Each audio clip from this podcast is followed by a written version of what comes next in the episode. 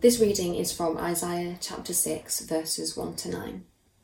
In the year that King Uzziah died, I saw the Lord, high and exalted, seated on a throne, and the train of his robe filled the temple.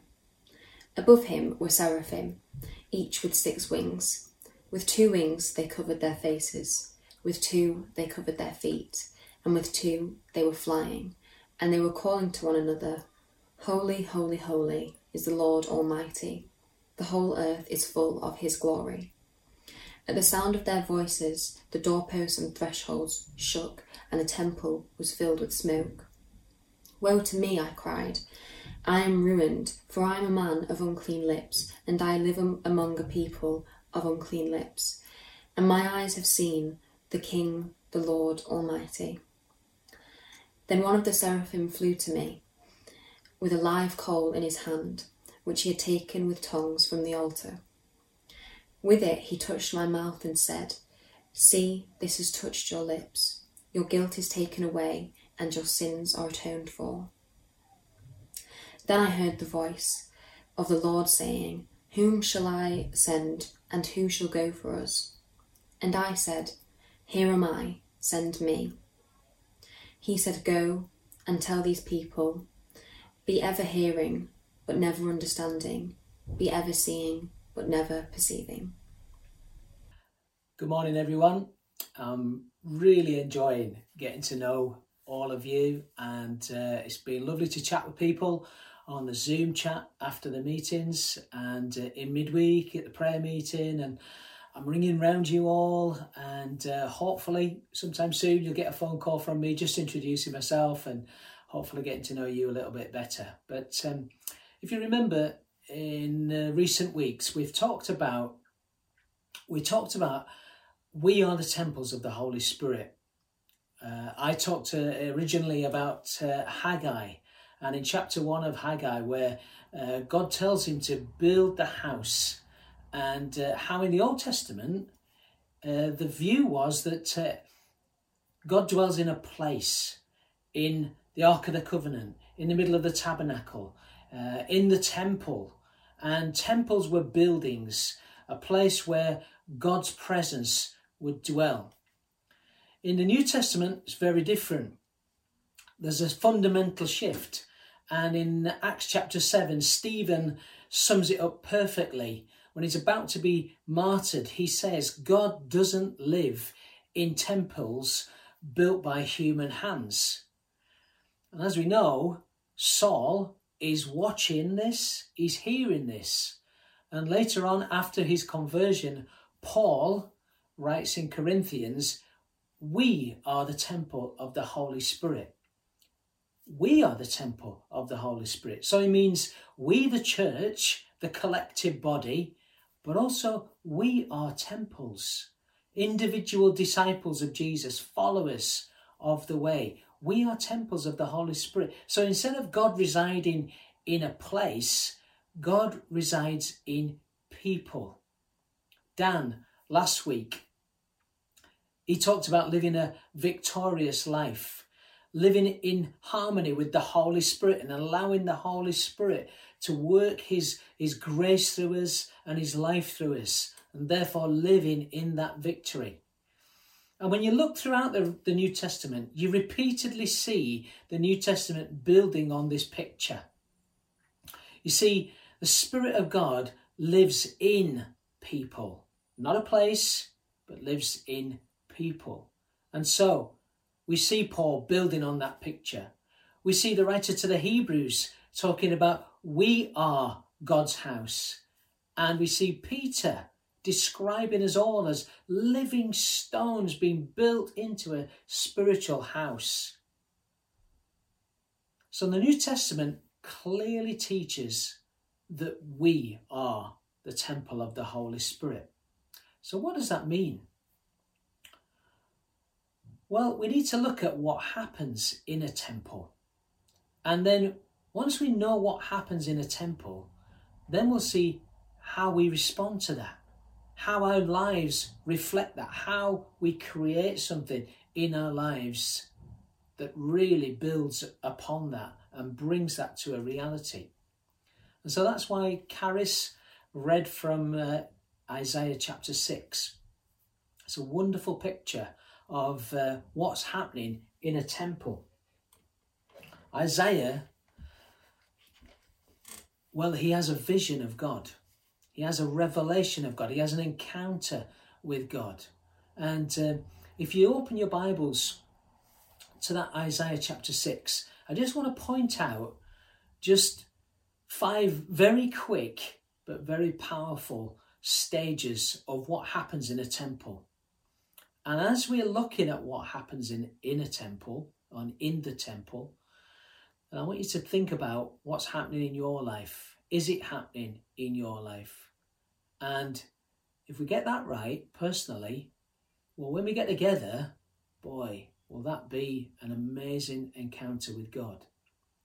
So, Uzziah chapter 6, verse 1 says this In the year King Isaiah died, I saw the Lord. He was sitting on a lofty throne, and his train filled the temple. Isaiah was in a place of encounter. That's what happens in a temple. It's a place of encounter. If in the Old Testament it was a place where God's presence dwelt, then that was a place of encounter. Isaiah was in that place. He was in the right place to have an encounter. I wonder what that means for us. Are we are we in a right place in ourselves for that encounter with God? Are we regularly getting into the habit of having those encounters with God? Sometimes it might not feel like anything's happening. We might feel a million miles away from God. But hey, David the songwriter said, he said, God, I pray to you, and it seems like the heavens are like brass.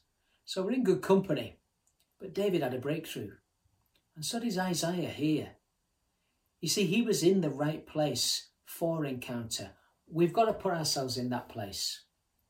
If you look at the previous chapter of Isaiah, he was in a worshipful place. He was, he was writing a song to God. He was singing a song out to God we might not all be the best singers, but we can all sing a song to God. We can sing of His goodness, we can remember His faithfulness, we can just remember how awesome He is. And that's what Isaiah was doing. Therefore, he had an encounter. So, temples are where an encounter happens. Then we go on to verse 2 and verse 3. So it says this hovering around him were his mighty seraphim, each with six wings. With two wings they covered their faces, with two they covered their feet, and the remaining two flew. In a great chorus they sang, Holy, holy, holy is the Lord Almighty. The whole earth is filled with his glory. Well, I mean, you've just got to pause there and say, wow, wow. This place was a place of adoration and worship. Isaiah, he'd got himself in that place, he's encountered God, but as he's as he's just encountering God, he's just aware something amazing is happening. And he doesn't take himself quickly out of that place. He takes time he takes time to just take it all in, to ponder, to really fully take in this encounter. It filled him with awe, it filled him with reverence, it just filled him with a, just a sense of, of wonder. And in this world where we all seem to be rushing to the next thing and the, ne- the next thing, I wonder if we're ever in that place where we just think, do, do you know what? Let's just take a bit of time. Let's just think about God. Let's get lost in wonder, love, praise, awe, reverence. Let's make this temple a place of adoration and worship. And then we get to verse 4 and 5. And then I said, My destruction is sealed, for I am a sinful man, and a member of a sinful race. Yet I have seen the King, the Lord Almighty.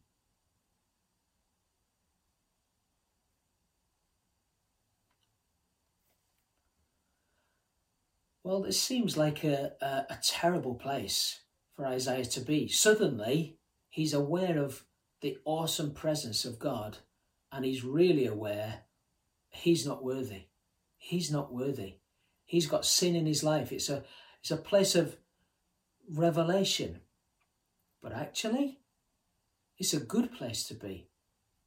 A place of revelation is a good place to be because it's a place of realization, it's, it's a place of truth. He recognized God's holiness, it was revealed to him. But he also recognized his sinfulness, his unworthiness, the state of, of, of his state before a holy God. And you might think that that might be a very, very fearful place to be. Well, look at verses 6 and 7. Then one of the seraphim flew over to the altar, and he picked up a burning coal with a pair of tongues. He touched my lips with it and said, See, this coal has touched your lips. Now your guilt is removed, and your sins are forgiven. The temple was a place of revelation. It revealed God's holiness and it revealed Isaiah's sinfulness but it's a place of restoration. It's a place where Isaiah experienced the forgiveness, the cleansing from God. There was re- reconciliation. He didn't have to run from God, he didn't have to hide from God.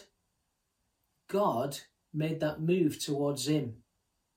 The seraphim brought a flaming coal and touched Isaiah's lips with it. Isaiah didn't have to do anything, he just remained in that presence. And the seraphim came and touched his lips. And we know that the New Testament picture of that was Jesus dying on the cross for us. We didn't do anything to deserve that. But Jesus came, Jesus sacrificed himself, he hung on the cross for you and me so that we could have that restoration, so that we could have that reconciliation with God, so that we could experience forgiveness. So the temple is a place of restoration. If you have an encounter with God, let me encourage you to remain in that place. Worship God, recognize who He is, have a revelation of His holiness and your own sinfulness but remain there and remain in a place where you can be restored. That's God's heart towards us. He wants to restore us, He wants to build us up, He wants to repair us, He wants to set us right. And then in verse 8,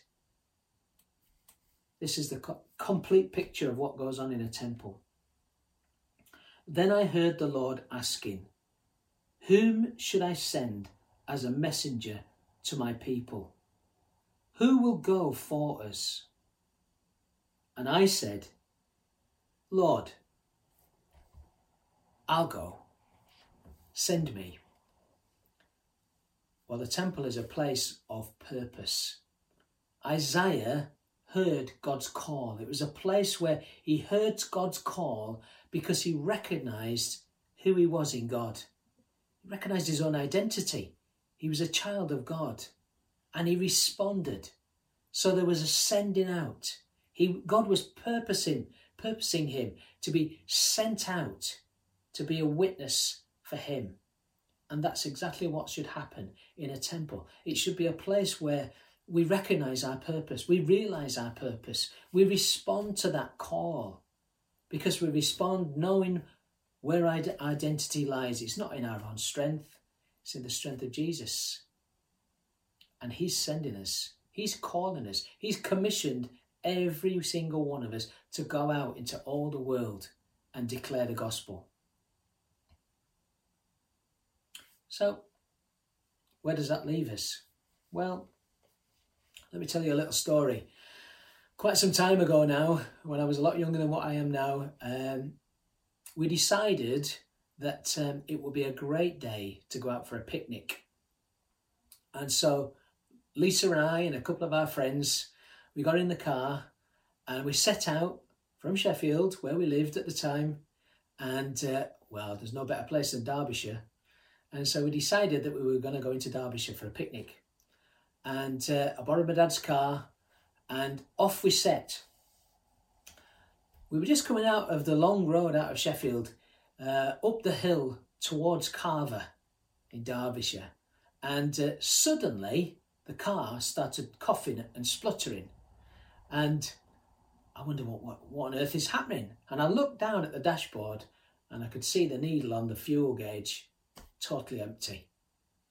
And all of a sudden, the thing just popped and lurched and come to a grinding halt.